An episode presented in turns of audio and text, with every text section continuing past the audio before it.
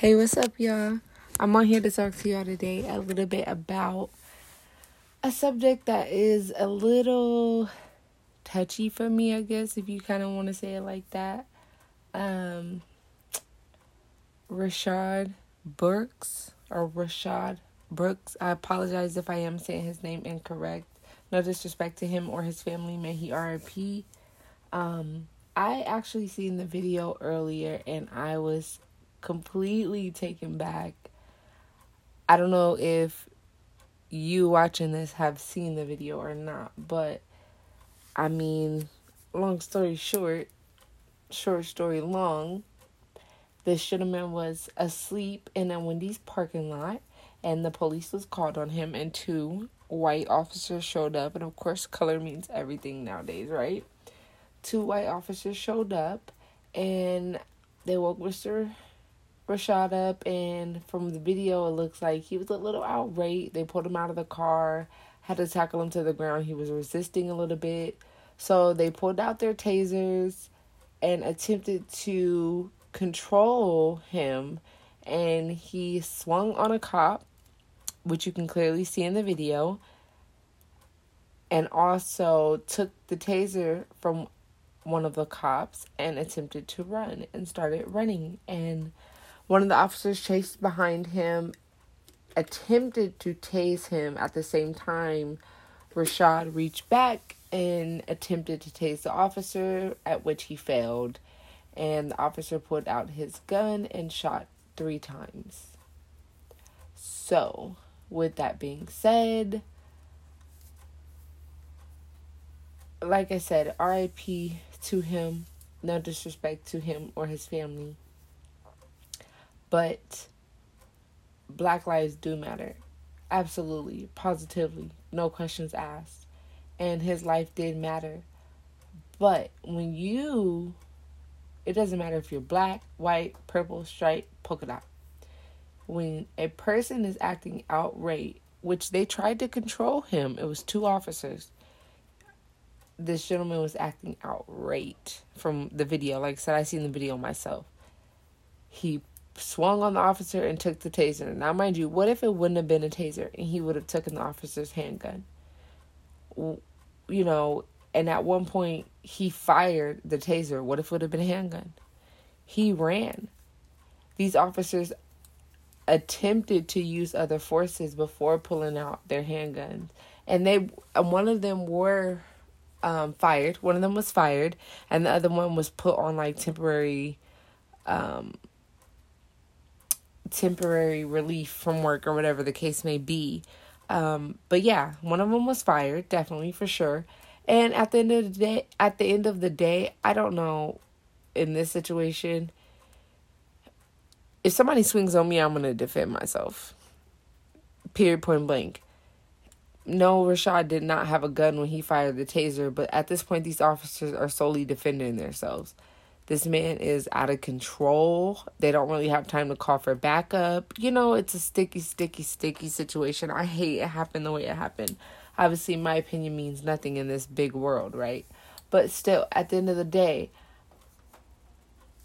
I don't really feel like the cops are wrong in this situation. Like I said, somebody swing on me, I'm definitely gonna fight back. But me, I'm I'm you know, I'm with the shits. I'm gonna fight you hands on. What's up? You know what I mean? But obviously a cop is different, a situation is different. Like I said, I feel like even if it would have been a white man, they probably still would have shot him.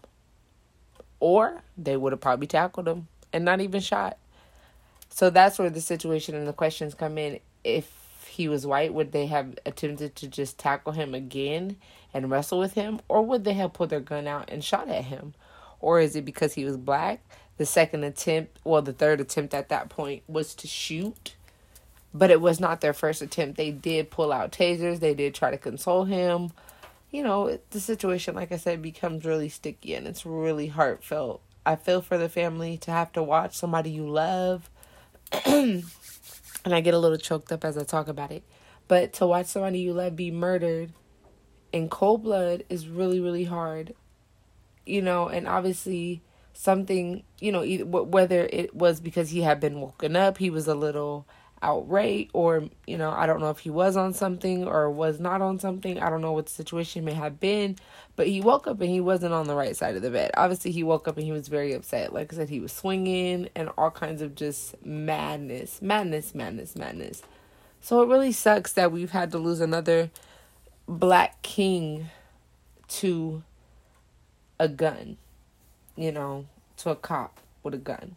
But in this situation I mean, I don't know, you guys. I really just don't know. Sometimes I get on her really just to talk. but really, I don't know. I just feel like, you know, sometimes situations go a certain way and that's just how they go. And in this situation, I don't feel like the cops overdid it. But like I said, we're going to go back to the question of if this gentleman was white, would they have shot?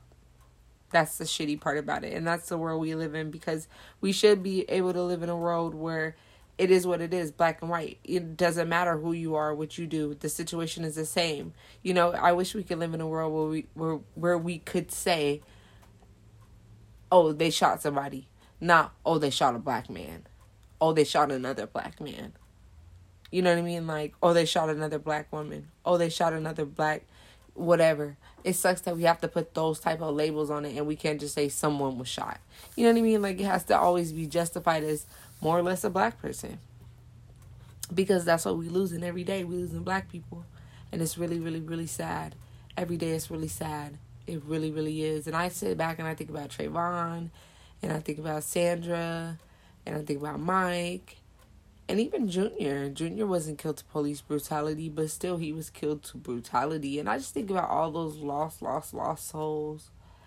And of course, George, you know, those things, you know, make me really, really, really sad. And I got to make sure that I instill into my children that you are who you are and you just have to be the best person that you are. You know what I mean? You can't change who are who you are. God made you the way that he intended you to be. So if you are black, be the best black that you can be. You feel me? Be black, be beautiful, be strong, be you. God made you the way that He intended you to be. So it is what it is, you know? But, you know, I'm going to go back to the subject. I do want to say to the family of Rayshard, uh, Mr. Brooks, I truly, truly send you guys my condolences. Nothing but prayers and blessings going towards your way. I hate that it happened this way. I'm going to pray for the family. Um, my listeners, please pray, pray for the family and just be on, on high alert. Be on high alert. I mean, at the end of the day, it can happen to anyone, to you, to somebody you love, your brother, your sister, your mother, your daddy, your kids, anybody. It can happen to your homie. It don't matter who it is. It can happen. So everybody just be on high alert and be be aware, you know, of your surroundings, one, of your rights, two, and the situations that's going on around you because you just never know. You never really, really know. And at the end of the day, these people that record these videos, it that's another kind of contradicting situation because at the same time, I don't feel like recording somebody's murder or death is right, but at the end of the day, this is the only way that we can speak for our people and they can see what is going on. It's through the eye of the camera. Because at the end of the day, that can be argued. And even sometimes that's not enough to stand up for what is right. That's not enough proof for them in court to convict. You feel me? So, but but that's enough for people to at least see. And what you see is what you believe. It don't matter what the fuck you hear, what you thought, what you knew. What what you see is what what is true. You know what I mean? So you know, the people behind the camera at the end of the day, we appreciate you. You know, it sucks. It really, really sucks, but I don't know. Like I said, prayers go out to the family and may God be with you guys and peace be with you guys. Like for real, I feel horrible. That shit's sad. I hate to watch videos like that, but it was something I had to watch for myself today to actually see, and I had to replay it and kind of watch it because it happened so fast. Literally within maybe two to three minutes, this man was dead. And what really bothered me about it was they didn't even when they shot him. They it says in the article they approached him and walked up to him, and he was already on the ground. Obviously, probably stressing and breathing for his life. And they called medical attention and backup at that time, whatever the case may have been. and they didn't even give him medical attention. And then it says once backup arrived, maybe five or six, maybe eight minutes later, they finally gave started bandaging, walked to their trucks, grabbed a bandage, and started bandaging him up. So if y'all had a bandage eight minutes ago, why didn't y'all bandage this man up?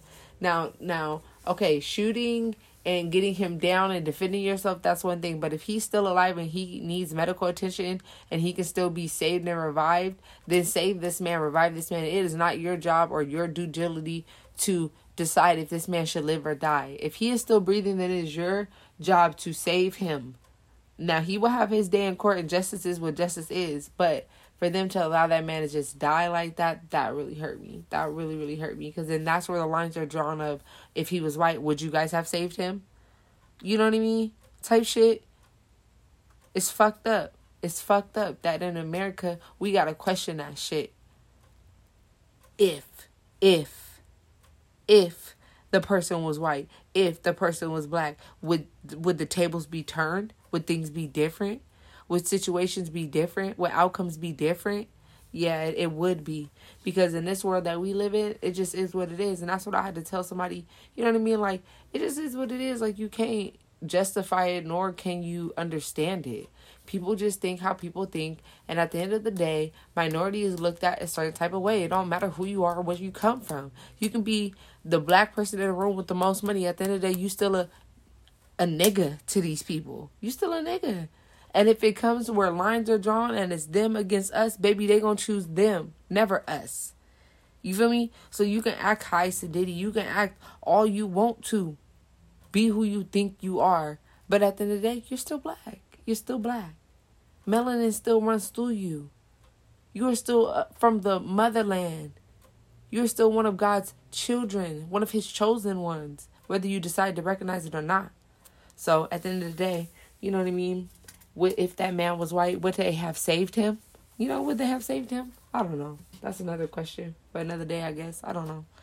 But to kind of switch subjects a little bit, I don't want to take away from Rashad Brooks. And like I said, RIP to him and all my condolences to his family. But I'm going to switch it up a little bit and kind of switch gears towards 90 Day Fiance because that was another article that I ended up reading today on Google. And Lisa, baby girl Lisa, hey, what? Oh, yes.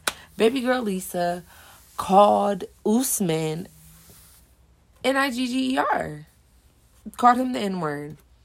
Now, I don't know if you guys watch 90 Day Fiance, but I'm totally obsessed. I love 90 Day Fiance.